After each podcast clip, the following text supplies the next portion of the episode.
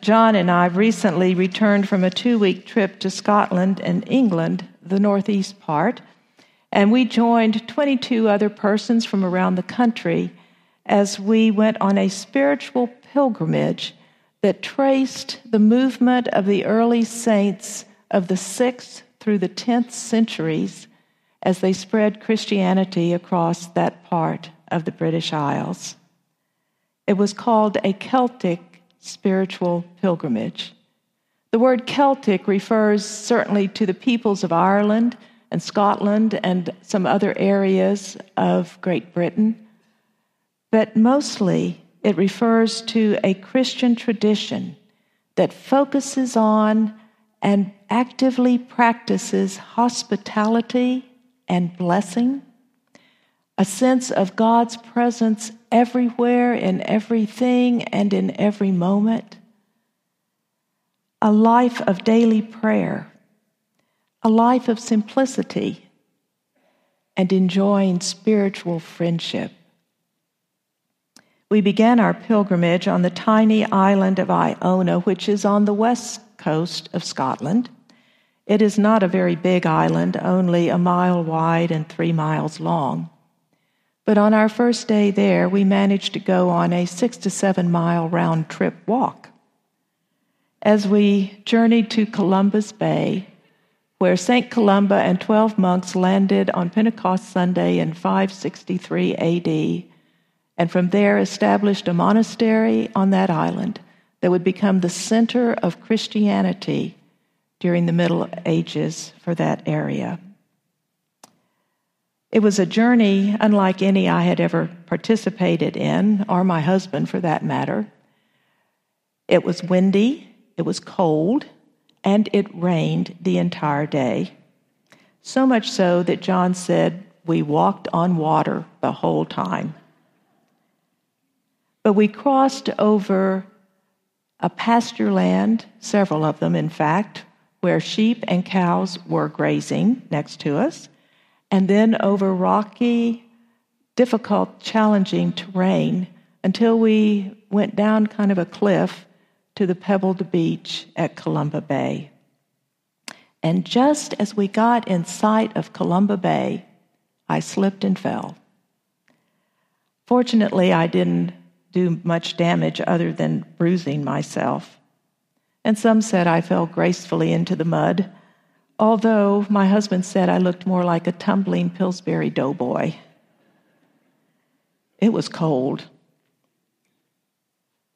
But what I remember from that experience was the instant help of my fellow pilgrims as they reached out to help me up as they handed me a tissue to wipe off the mud that I'd landed in, and some who walked with me the rest of the way to make sure I didn't fall again.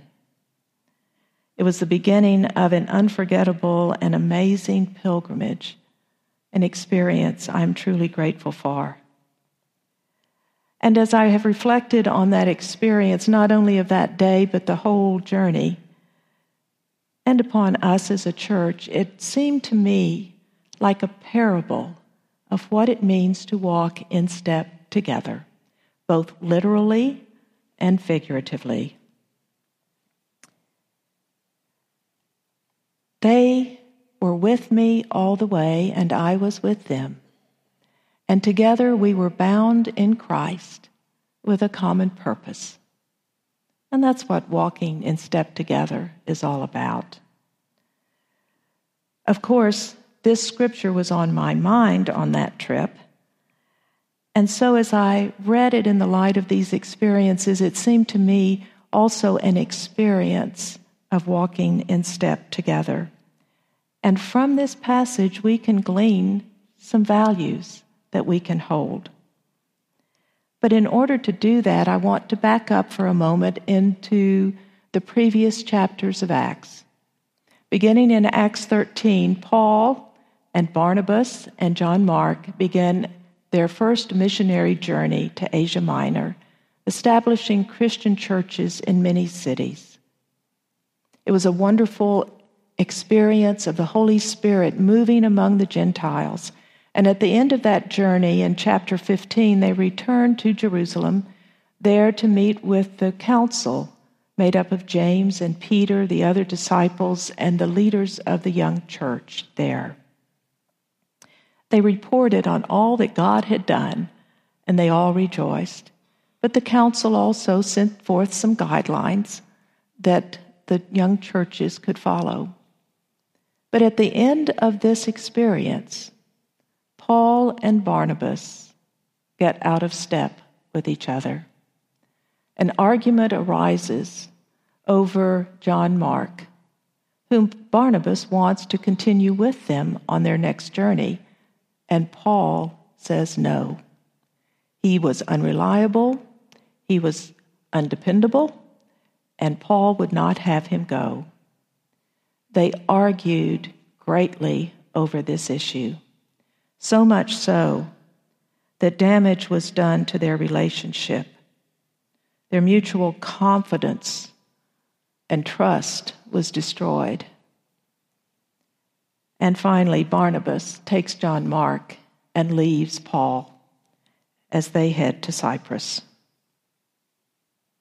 It is a very hard thing to be out of step with another person or with a community, with a family.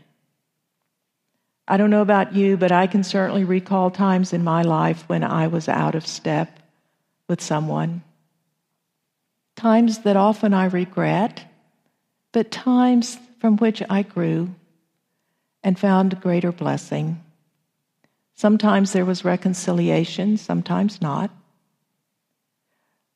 But from this experience, as painful and heartbreaking as it can be,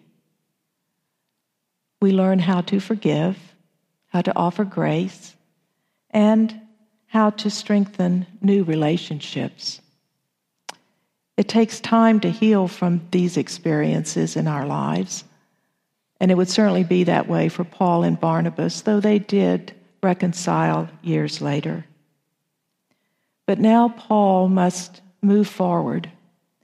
And so, led by much prayer and discernment with the Holy Spirit, he chooses a new partner named Silas and together they head out on this second missionary journey.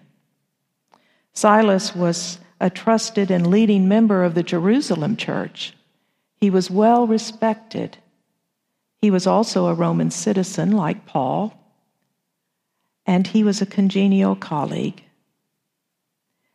On this second journey, Paul and Silas visit the previously established churches in Asia Minor including Lystra. And it is there that Paul reconnects with a young disciple named Timothy. And he sees in Timothy a kindred spirit in Christ, one who has gifts and graces for leadership, who has a keen mind, who most of all has a teachable and humble spirit. Timothy is well versed in the Hebrew scriptures, and he is well respected among the Christians in that community. Paul knew that Timothy would be a very valuable asset on their journey as they ministered to Christ. However, there was one big problem. You see, Timothy was the son of a Jewish mother and a Gentile Greek father. And in strict Jewish eyes, this made their union illicit and would make Timothy illegitimate. And therefore, he was not circumcised. For Paul, the issue of circumcision was a no brainer. By God's grace through Jesus Christ, that sign was no longer necessary for people. It was God's Holy Spirit dwelling in them that was important to Paul. But Paul also began all of his ministries in a new city in the synagogue. And he knew Timothy would not be welcome unless he was circumcised. So he asked Timothy to do this, and Timothy agreed. They were willing to put aside their own beliefs and to be in step together for the mission of Christ, to put personal feelings aside so that they could be more effective for the gospel. They sought to be in step together with the Holy Spirit and with one another, even at great cost. But as a result, Timothy became the son that Paul never had, and Paul became his spiritual father, mentor, and friend until the day that Paul died. As I've thought about these scriptures and my own experience on that pilgrimage, and indeed our own life here at Alamo Heights Methodist Church, I find some values hidden within these verses that help me know how to walk in step together with others and with Christ as a community and individuals.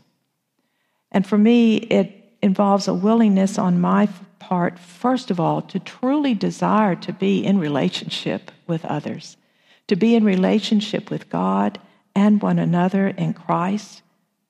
Sometimes, even to put disagreements aside so that I can be about the mission of Christ through this church. Secondly, it teaches me I need to value unity in Christ above all, unity that overrides any differing opinions or viewpoints or divisions, whether they be social, racial, political, theological, or anything else, so that we can be in community for the sake of Christ.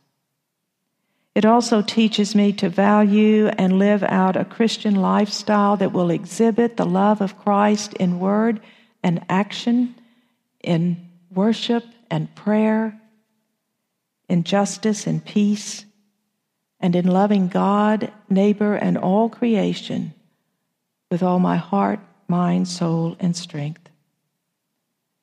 It teaches me to value being open to new experiences and new ideas new people and new possibilities of community, new understandings of Scripture, and unexpected leadings of the Holy Spirit. I came across a quote by a man named Virgil Vogt who started a place called Reba Place Fellowship, who says, If you cannot listen to your brother or sister, you cannot listen to the Holy Spirit. I think these words remind us how important listening is as a sign of openness and welcome. And then finally, it calls me to value dependence on the Holy Spirit to lead and guide me every step of the way. This comes through prayer and discernment, through being attentive to opportunities for ministry and to respond with joy and grace. I hope you will join me in living out these values. When we do, we stay together with the Holy Spirit's guidance in times of transition, change, and challenge. And as we do, our church continues to be strengthened in the faith, and we will see others joining us in ministry. As I've reflected on these things, my thoughts go back to that pilgrimage and a special prayer that we sang together every day. It is based on the breastplate prayer of St. Francis of St. Patrick. And it is a prayer that I want to share with you and invite you to join in singing it with me. There are hand motions that help us get the words and it's very short. I will sing it through first and then invite you to join with me that it might be our prayer. Christ before us, Christ behind us, Christ beside us, Christ within us. All Christ be in this place all Christ be in this place. Do you sing it with me? Christ before us, Christ behind us, Christ beside us, Christ within us. All Christ be in this place. All Christ be in this place. May it be so as we move forward in step together.